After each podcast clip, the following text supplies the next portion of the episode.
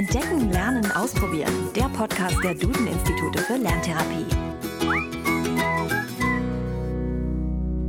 Hallo und herzlich willkommen zu einer neuen Folge von Entdecken, Lernen, Ausprobieren, dem Podcast der Duden-Institute für Lerntherapie.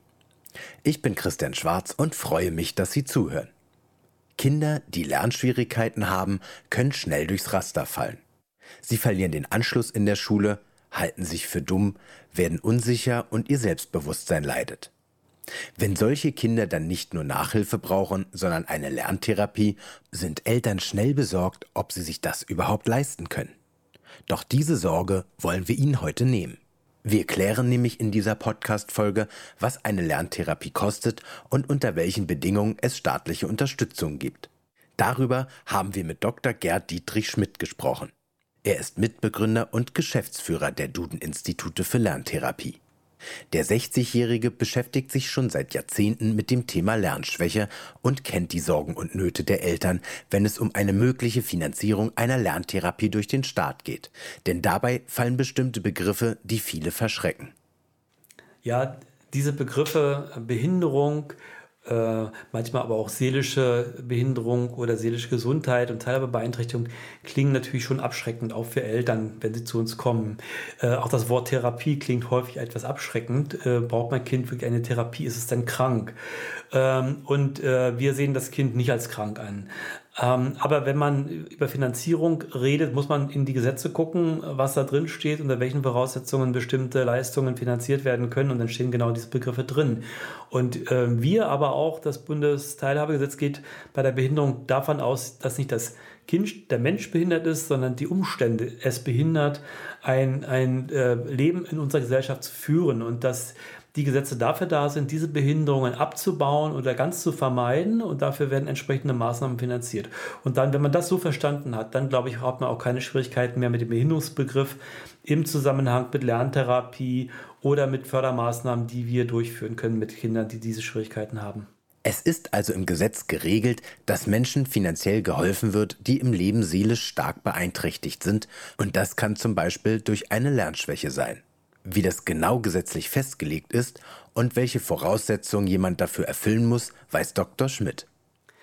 Also heute ist es üblich, dass äh, Jugendämter Lerntherapien nach dem sogenannten Paragraphen 35a im achten Sozialgesetzbuch finanzieren. Und in diesem Paragraphen 35a sind zwei Bedingungen miteinander verknüpft. Ein Kind, ein Jugendlicher hat Anspruch auf eine Hilfemaßnahme, wenn erstens die seelische Gesundheit länger als sechs Monate vom typischen Zustand in dieser Altersgruppe abweicht und dadurch, und dieses dadurch ist wichtig, also als, als Folge davon, die Teilhabe am Leben in, in der Gesellschaft beeinträchtigt ist.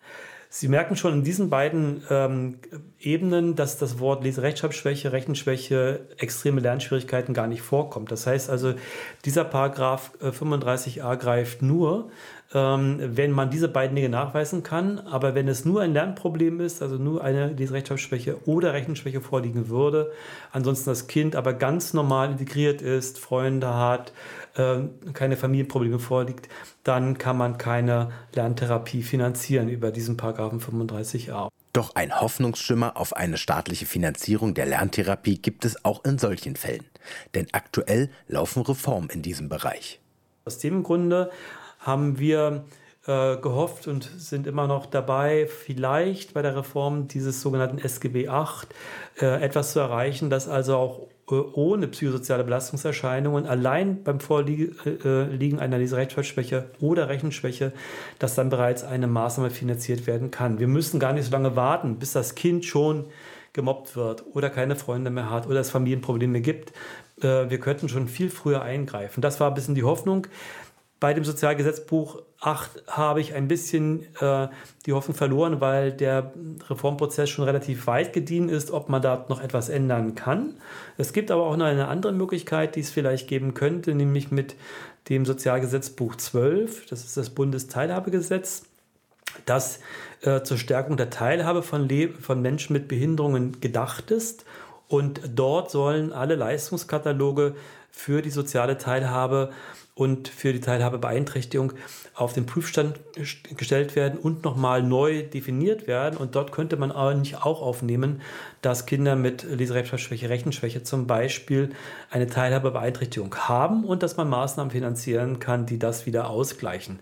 Also auch dort gibt es nochmal eine Reformmöglichkeit und vielleicht Möglichkeiten äh, über äh, öffentliche Ämter, also über die Jugendämter zum Beispiel, eine Finanzierung zu sichern.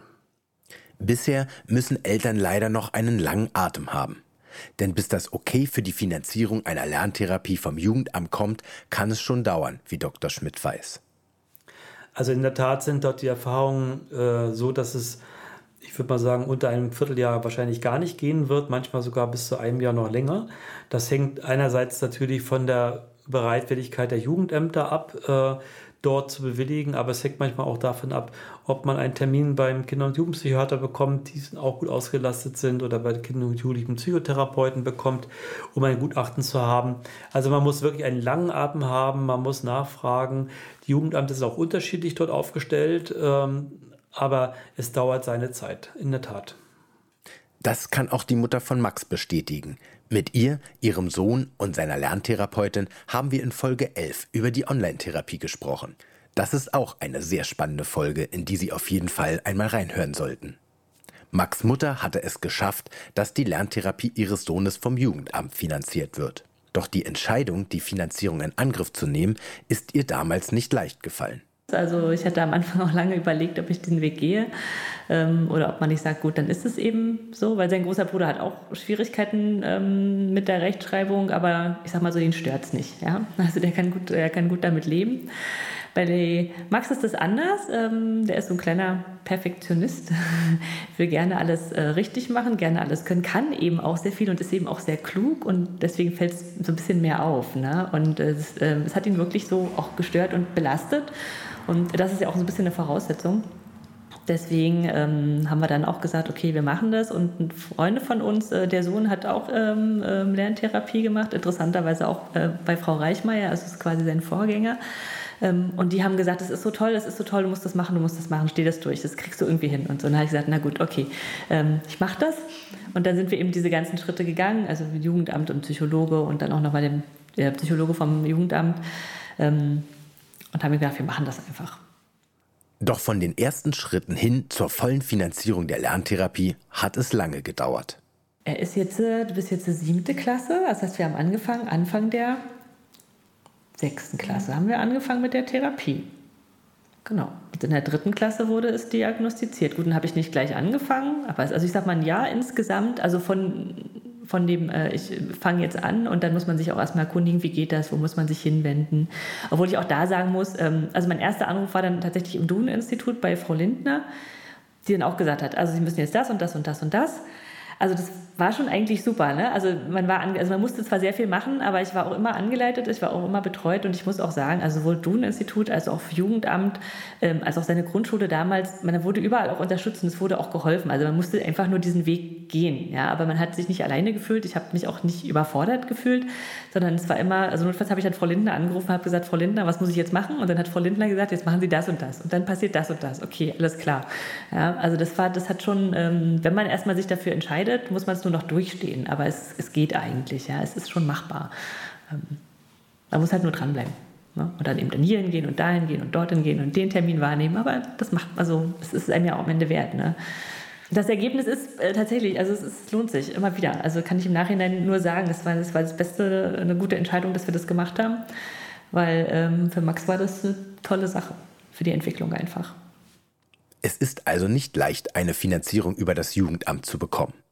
Nach Dr. Schmidts Erfahrung werden etwa 40 Prozent der Lerntherapien in den Duden-Instituten vom Jugendamt finanziert. 60 Prozent der Eltern tragen die Kosten selbst. Doch wie viel kostet so eine Lerntherapie eigentlich? Das ist natürlich äh, unterschiedlich von Lerntherapiepraxis zu Lerntherapiepraxis oder von Lerntherapeut zu Lerntherapeut, aber man kann schon sagen, dass eine gute Lerntherapie mit den entsprechenden Qualitätsstandards und der entsprechenden Weiterbildung der Therapeuten so zwischen zweieinhalbtausend und 3.000 Euro im Jahr kostet. Ähm, also ungefähr 250 Euro vielleicht im Monat. Macht man noch eine besondere Intensivtherapie in den Ferien, vielleicht eine ganze Woche kommt nochmal Geld hinzu, vielleicht 600 bis 800, 900 Euro. Also damit muss man rechnen. Aber die Frage ist ja, das ist viel Geld für viele Familien, ohne, ohne Frage. Aber die Frage ist ja auch, was ist die Alternative? Was passiert dann eigentlich, wenn ich nichts tue? Äh, geht das Problem von alleine weg? Äh, können die Kinder alleine in der Schule erfolgreich sein? Und das ist in der Regel nicht der Fall. Und deshalb muss man die Frage stellen, äh, wo bekomme ich eigentlich die Finanzierung her? Kann ich persönlich selber das Geld aufbringen? Kann man mal auf einen Urlaub verzichten? Äh, äh kann ich die Großeltern fragen oder die Paten, Tanten und Onkels und, und so etwas? Oder auch immer einen Verein, eine Stiftung oder eben halt auch das Jugendamt in bestimmten Fällen. Ähm, und wir merken, dass es ganz, ganz viele Familien, viele Eltern gibt, die äh, diese Finanzierung sichern können, die ihnen, wo die Kinder ihnen das wert ist und wo sie wirklich schauen, wo sie das Geld herbekommen. Die positive Nachricht ist, eine Lerntherapie braucht in der Regel nicht äh, ganz lange, sondern es ist eine Maßnahme, wenn sie gut ist. Im Mittelwert mit 18 Monaten Therapie hat man das Problem schon gelöst. Es gibt natürlich Fälle, die gehen schneller, es gibt Fälle, die dauern länger. Aber je früher man kommt, desto besser. Das heißt, auch das ist die gute Nachricht. Man muss sich ewig Geld rein, äh, reinschießen, sondern man kann mit einem bestimmten Aufwand äh, das Problem lösen und dafür finden dann auch die Eltern tatsächlich Möglichkeiten.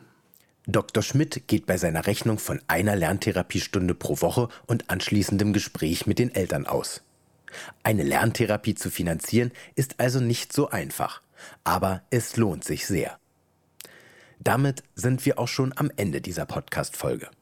Wenn Sie noch Fragen zur Finanzierung haben oder Themenwünsche oder Probleme rund um das Thema Lerntherapie und Lernschwächen haben, dann schicken Sie uns einfach eine E-Mail an podcast.duden-institute.de. Hat Ihnen der Podcast gefallen? Dann abonnieren Sie ihn doch einfach, so verpassen Sie keine weiteren Folgen. Und natürlich freuen wir uns auch über Teilen, Liken und eine Bewertung. Und noch ein kleiner Hinweis, bevor wir uns verabschieden. Am 30. September ist der Tag der Legasthenie und Dyskalkulie. An vielen Duden-Instituten für Lerntherapie finden zu diesem Anlass Beratungstage statt. Hier können Sie sich ganz individuell beraten lassen. Und das komplett kostenlos. Mehr dazu unter www.duden-institute.de. Bis dahin, bis nächsten Donnerstag.